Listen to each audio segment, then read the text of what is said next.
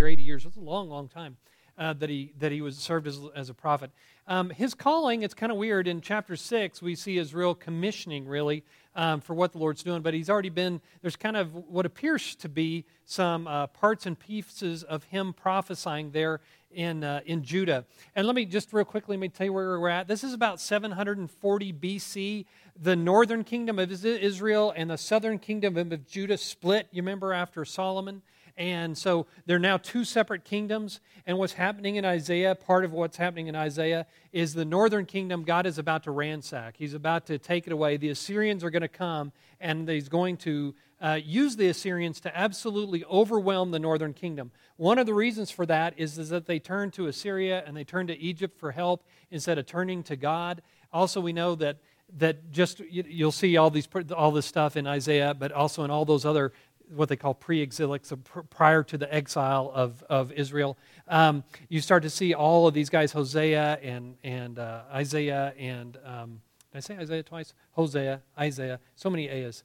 Um, all those guys um, are prophesying and they're, and they're telling them, they're saying, because you've neglected the poor, because you've had idols, because you've forgotten and forsaken the Lord, I'm going to send you this trouble. And boy, is it trouble. He, he raises up the Assyrians, and then he's going to raise up the Babylonians, and then he's finally going to raise up the Persians for them to return. But at this point in history, they're two separate kingdoms. They're still intact, at least for now, until about 722 BC, for about 20 more years. 722 BC uh, the king of Assyria is going to come lay waste to the, to the northern kingdom of Israel. One of the reasons the, for that is that the northern kingdom uh, makes a pact with um, the king of Aram. You, you, saw this earlier in Isaiah. He makes a king of Aram, and the, so the northern king, kingdom makes a, uh, a, a, pact with the, with the king of Aram and says, hey, let's go take over Judah, the southern kingdom. And that's it. God says, I'll, I'll have no more of this. So he protects, God tells Isaiah, and actually tells Isaiah to tell the king, tell the king, don't be worried, I'm going to protect the southern kingdom, and it will not fall yet, okay, which would come another time. But they would not allow it to fall to the, to the Assyrians. Okay, so, and, so what we have here is that um, we have a, there's a king in, uh, in Judah, in the southern kingdom in Judah, and his name is Uzziah. And um, Uzziah was made king when he was 16 years old. The account of his life, if you want to read it a little later in 2 Corinthians chapter 20, I'm sorry, 2 Chronicles, sorry, Corinthians. That's really funny, isn't it? In Second Chronicles chapter 26, you can read all about his story as kind of his biography if you want to take some notes there. But let me tell you quickly what happens. Uzziah is a great king, and it says that basically, as long as he sought the Lord, the Lord gave him success. He had Zechariah as one of his uh, teachers who encouraged him in the Lord. Um, not a teacher, but encourage him in the Lord is basically what it says. Um, and as long as he followed the Lord, he did well. Well, in that, eh, so he did all this cool stuff. He rebuilt cities. He rebuilt up the army. He had uh, he had archers. Had all these other things. He bought armor for them all. And and um, and Judah under Uzziah really prospered. Um, but kind of in the middle there, something went wrong. Uzziah, like some of us, maybe all of us, maybe have the tendency to do, he got a little prideful about what he had accomplished. And one day he decided that he himself was going to go into the temple and, um, uh, and offer the incense. And um, that job was re, re, re, what's that word? restricted, was, uh, was spelled out um, in the Old Testament law. That was only the job for the priests. That was what they were supposed to be doing. So King Uzziah marches in there and he starts offering it, and the high priest and everybody's coming and say, uh, nah, "Come on out of there! You don't, uh, yeah, you don't need to be in there. This is not not your job." And it says that, that while he was in there, that, that leprosy, this is all in Second, Chronicles 26, that leprosy broke out across his forehead. And, and said that they were really trying to get him out of there. Well, I guess when the leprosy broke out his, across his forehead, King Uzziah was also eager to get out of there. It's kind of funny the way it states it, but he realized, wow, yeah, I've, maybe I've messed up here. And uh, he turns around and leaves. And it says basically from that day on, he had to stay in a separate uh, house. He couldn't stay in the temple anymore because of the leprosy that the Lord struck him with because of his arrogance before the Lord that day. So when we turn to Isaiah chapter 6 and we read, In the year that King Uzziah died, there's a pretty tragic story about this. There was a great king that King Uzziah was, and I forgot to mention, I think, the coolest. One of the things that King Uzziah does, he, he built around the, the temple, uh, or built around the city wall of Jerusalem. He fortified the walls, and he built towers. This is a really cool thing. And he built devices to shoot arrows and to hurl large rocks. I love that. I don't, I don't know, that's kind of uh, kind of cool thing. So, so he built these devices by which the city could defend itself, which is really kind of cool. Um, isn't that cool when you see in the Bible, you see the history of mankind, you know, um, where you have this stuff that you, you, we all see on the History Channel that's so, so, so kind of cool? I don't know. Something about weapons. Uh, I don't know. Um, anyway, um, so um, Uzziah was, was king over Israel for 52 years, and at some point, though, he finally, he finally died.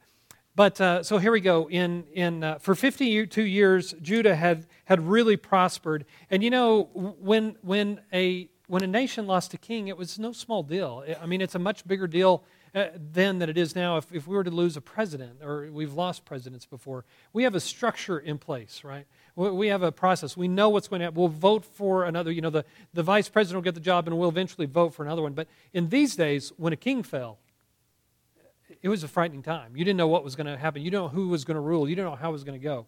So, uh, in the year that King Uzziah died, was a time of great uncertainty in the land of Judah. But here's what Isaiah says: In the king, in the year the king Uzziah died, I saw the Lord. And by the way, in all the in all the distress and all the confusion, all the things that must have been going on in the lives of the of the people of Judah, what was the Lord doing?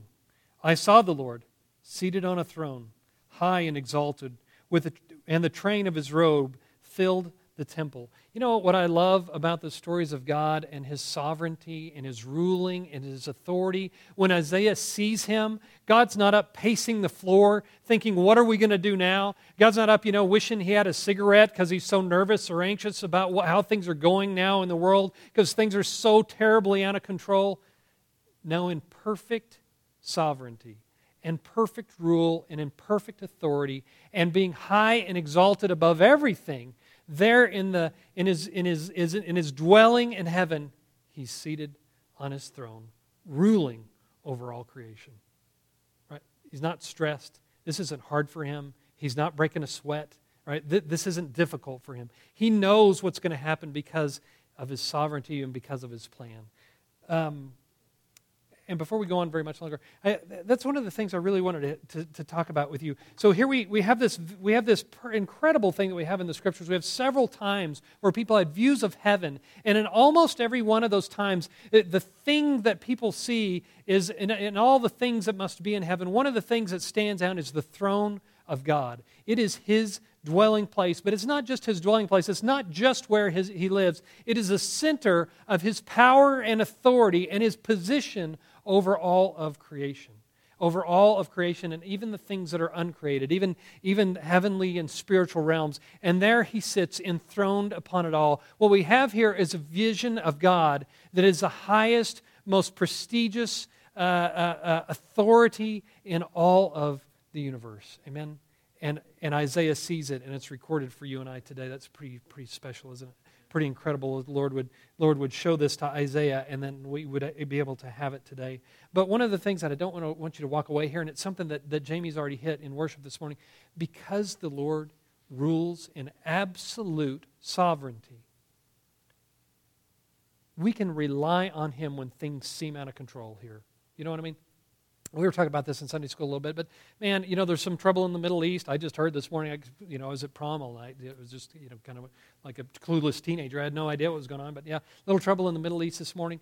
Uh, we have the, the trial of the abortion doctor Gosnell in Philadelphia, which is horrendous, just incredible things that were happening there. Uh, makes you, I know, I know, me too.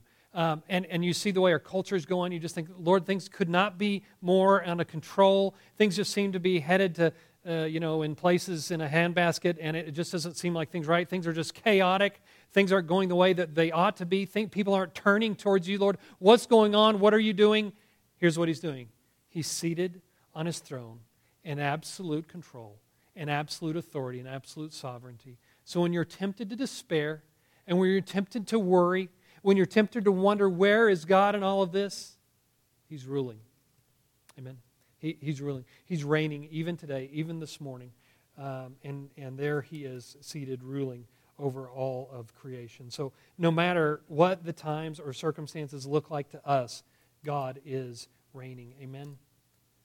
I, I, I love this. This is, you know, you see God in his natural state. Here you go. This is, this is, it. This is who he is. He, he rules and reigns like a judge over all the earth.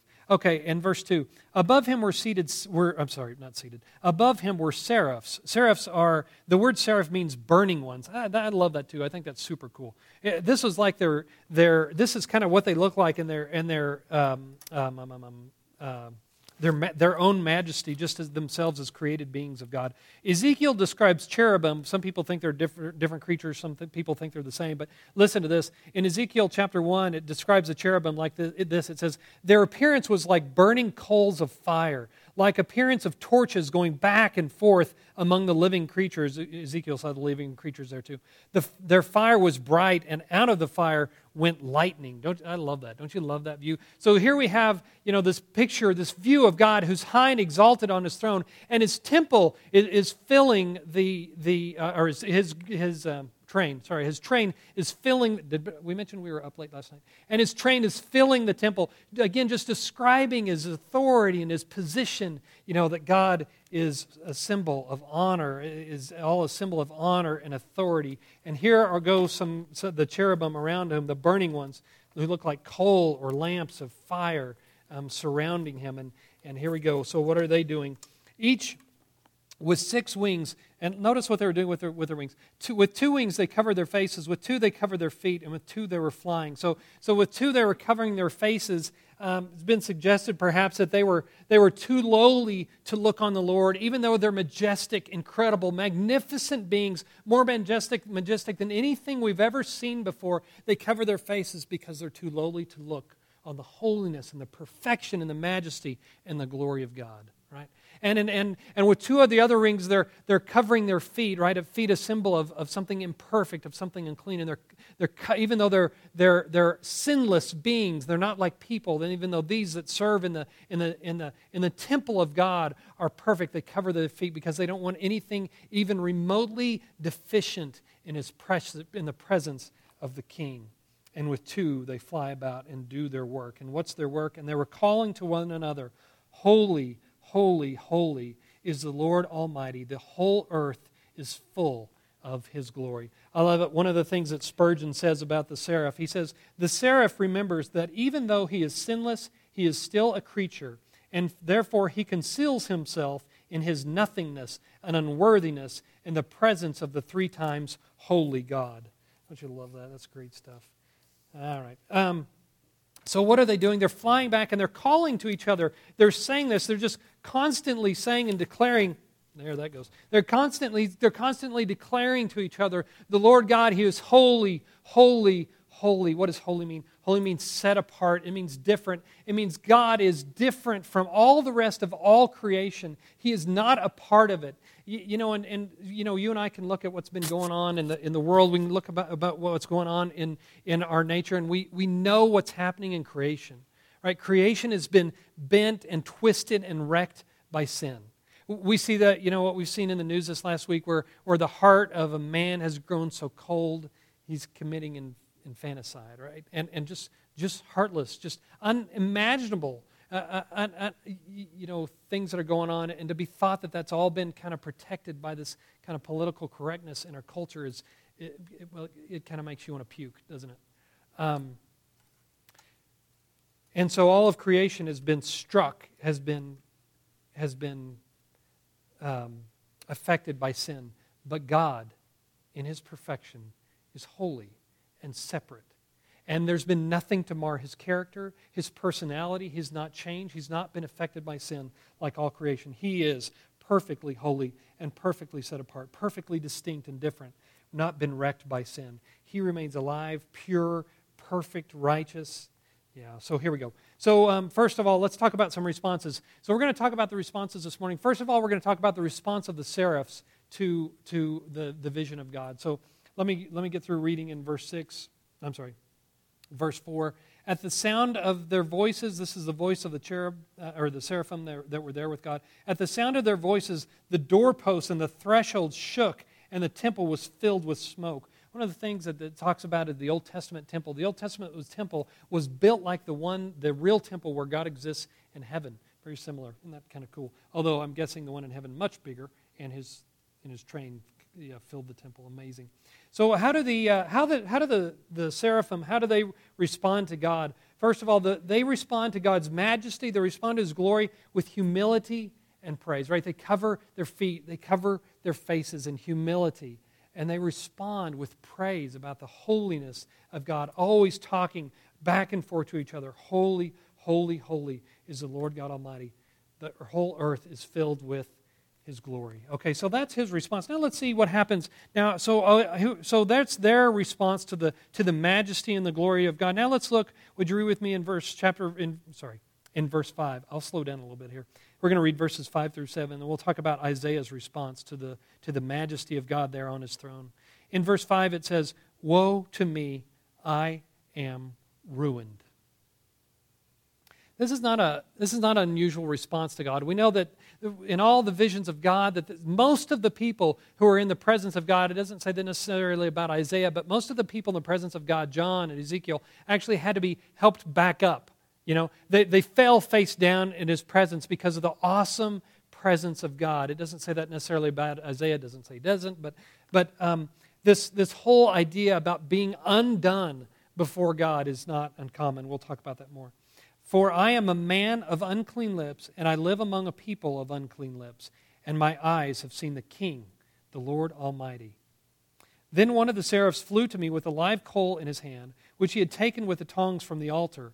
With it he touched my mouth and said, See, this has touched your lips. Your guilt is taken away, and your sin atoned for. All right. So let's talk about that. So Isaiah's response, he sees the holiness of God, he sees the glory and the majesty of God, and he says, Woe is me, I am undone. And the thing that he's most conscious of in that moment, and you know, you can imagine, you know, there's even a song out there, right, called I Can Only Imagine What I Would Do in the, in the Presence of the Lord. Well, here Isaiah doesn't have to imagine. Here's what happened to him he was undone. He was struck by the holiness of God. And when he saw the holiness of God, and, and let me describe his holiness as much as I can, as it, it is a fearsome, voracious, uh, burning holiness. It is something to be afraid of, right? Now, I know when I grew up, there's so much emphasis on the grace of God, and I think that's great and it's appropriate in about the last 10 or 12 years, there's been a real, a real push and a real resurgence, if I can use the word, uh, toward the glory of God. And I think that's been good for the church in both ways. We, you know, we kind of go to extremes, but it's, it's, it's important not to forget one or the other. God is ferociously holy. Do you hear me? It's why the Apostle Paul said that we need to work out our salvation with fear and trembling. It's why the writer of Hebrews says things like, It's those who, who uh, per- persevere to the end who are saved. And he gives warnings to people to continue in their faith. Because, listen, no one here wants to face the Lord God in all of his ferocious holiness apart from Jesus Christ. Are you with me? And one of the things, one of the warnings, one of, one of the things that makes me very popular as a pastor um, that, that's sarcasm. One of the things that makes me so very popular as a pastor is when I see people who have given in to sin. Okay? Now, who struggles with sin? Me, you, yes, all of us, right? We all struggle with sin. Do you know that? But there's a big difference between struggling with sin and giving in to sin when someone has crossed that line, and it's not neat and clean, it's not easy to tell, but when there's someone who claims to be a believer, seems to have crossed over and said, No, this is what I'm going to do, I don't care what the Bible has to say about it, those who, of you who are mature in your faith, this is right, right out of Paul's writings in the epistles, have to step in and say, I'm worried about where you're going. I, I, I, want your faith to prove to persevere. I want it to show that it's, gonna, that it's going to persevere. And, I want to, you know, and we, we want to see that in your life. But what I'm seeing in your life now is you're accepting a lifestyle of sin. And that doesn't look like a New Testament saint. So, and, and, you know, if I'm about to drive over a cliff, I, I want someone to stop me. You? Yeah if someone spiritually is about to drive over a cliff, it's the responsibility of those people who are more mature to step up and say, listen, you don't want to go here. You, don't want to give in to this. You don't want to just forget and ignore all the holiness of God and just say, well, I'm saved and so I'm covered by grace, which I believe once you're saved, you're covered by grace. But in the end, if you claim to be a believer, yet you've given into sin, I'm worried about you.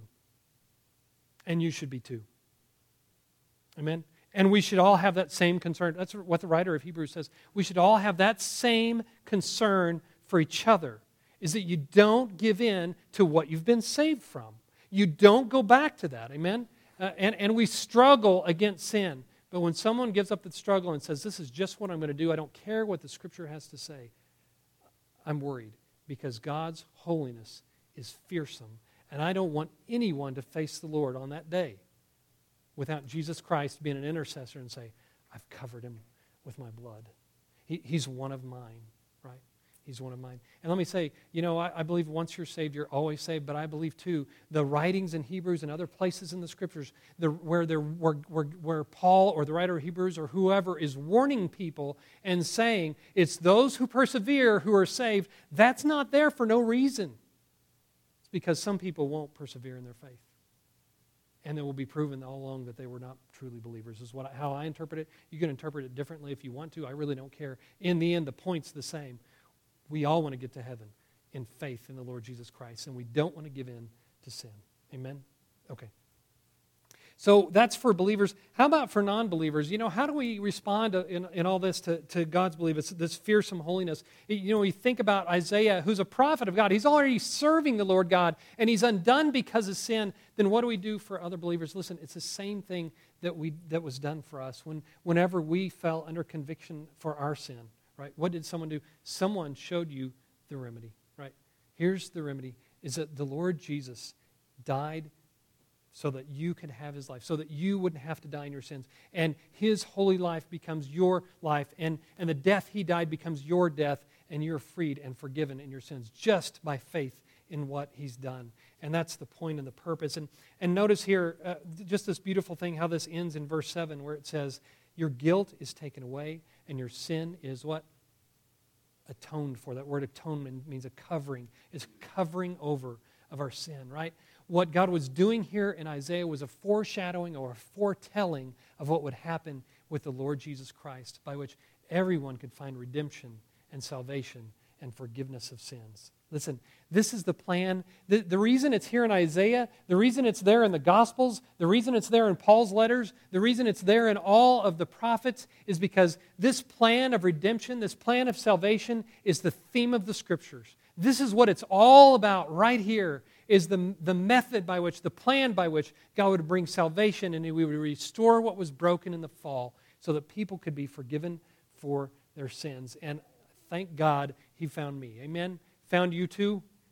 Amen. It's good to be on this side, isn't it? But okay. So um, here we go. So the response to God's majesty again. So the seraphim responded with humility and praise. Isaiah responds with confession of his sin and the sin of his people. The Lord atones for him. He, he, he has the, the seraph um, uh, touch his mouth with a coal and cleanses his sin. Now, the last thing I want to talk to you about, just really quickly, and, and we'll be done, is this really quickly. In verse, verse 8. Look to see uh, verses 8 and 9. Look to see, now, how does the Lord respond now? Now that Isaiah has come to him, he's been convicted of his sin, and the Lord has taken away his sin. How does the Lord now respond to Isaiah? Verse 8 Then I heard the voice of the Lord saying, Whom shall I send? And who will go for us? And I said, Here am I, send me.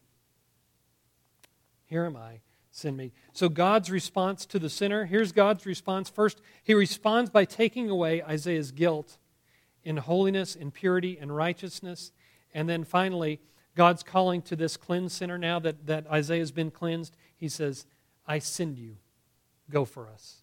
Right? I, I send you. You know, there's something here I think that's so important for us to grasp as New Testament believers now is this is that God's willingness and desire to use people in his plan is incredibly is incredible. But first, there's got to be a cleansing.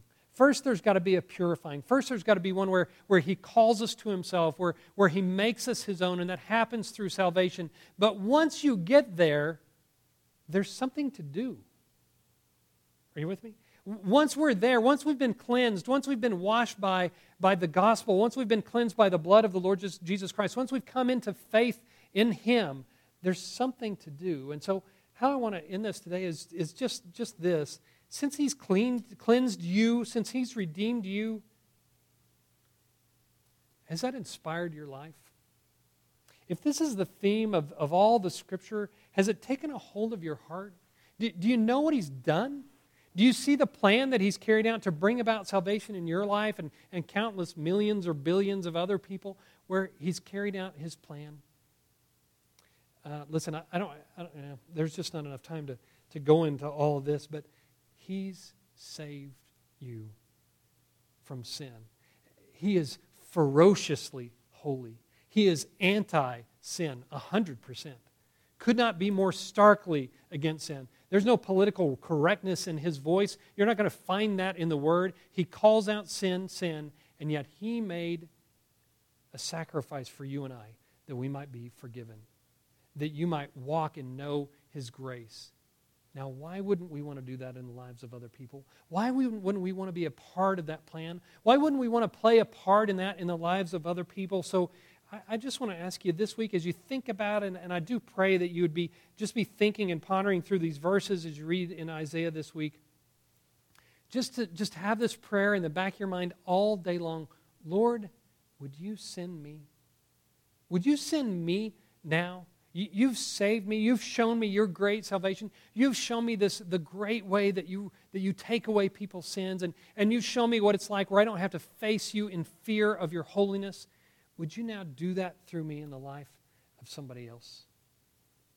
Um, it, it, it, can look like a hundred thousand different things. It could just be a visit to someone. It could be to serve someone well, just in, in, in, in, in love, just to do something for someone who can't do for themselves. It may look like a word where you're like, like Isaiah, where you're supposed to speak a word to someone about, about the Lord and, and about what he's done. Uh, but it could look a hundred thousand different ways as he as he gifts us all differently and he calls us all differently. But when he calls, will you go? Would you just be obedient? When, you feel the Lord prompting you, and, and listen, if you ask Him, say, Lord, would you send me? He's going to say yes. He, he's going to give you something. Would you just have the courage to follow through? You just have the belief in Him. Say, look, you know, I don't feel very confident all the time, and I don't know where this is going to end up. I don't know how this is going to be. I've got a lot of things I'm unsure about here. But would you just, like Isaiah said, I'll go. Send me. Send me.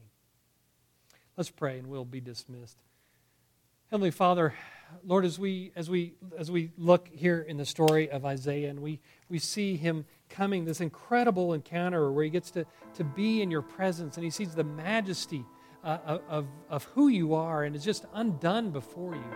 Lord, I thank you, Lord God, that you made provision for his sin.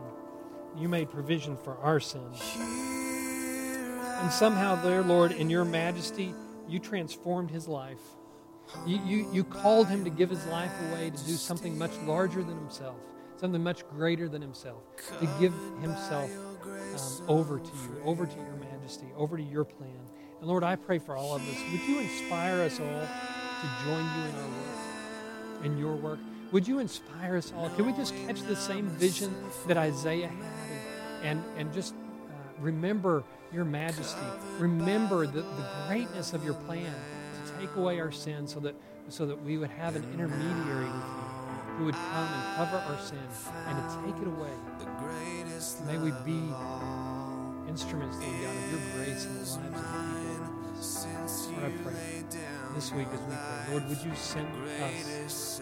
Would you send us out to do your work? Would you send us to carry out your plan, Lord God, our people at our work, our schools, Lord God, wherever we go, that we may be a part of what we're doing.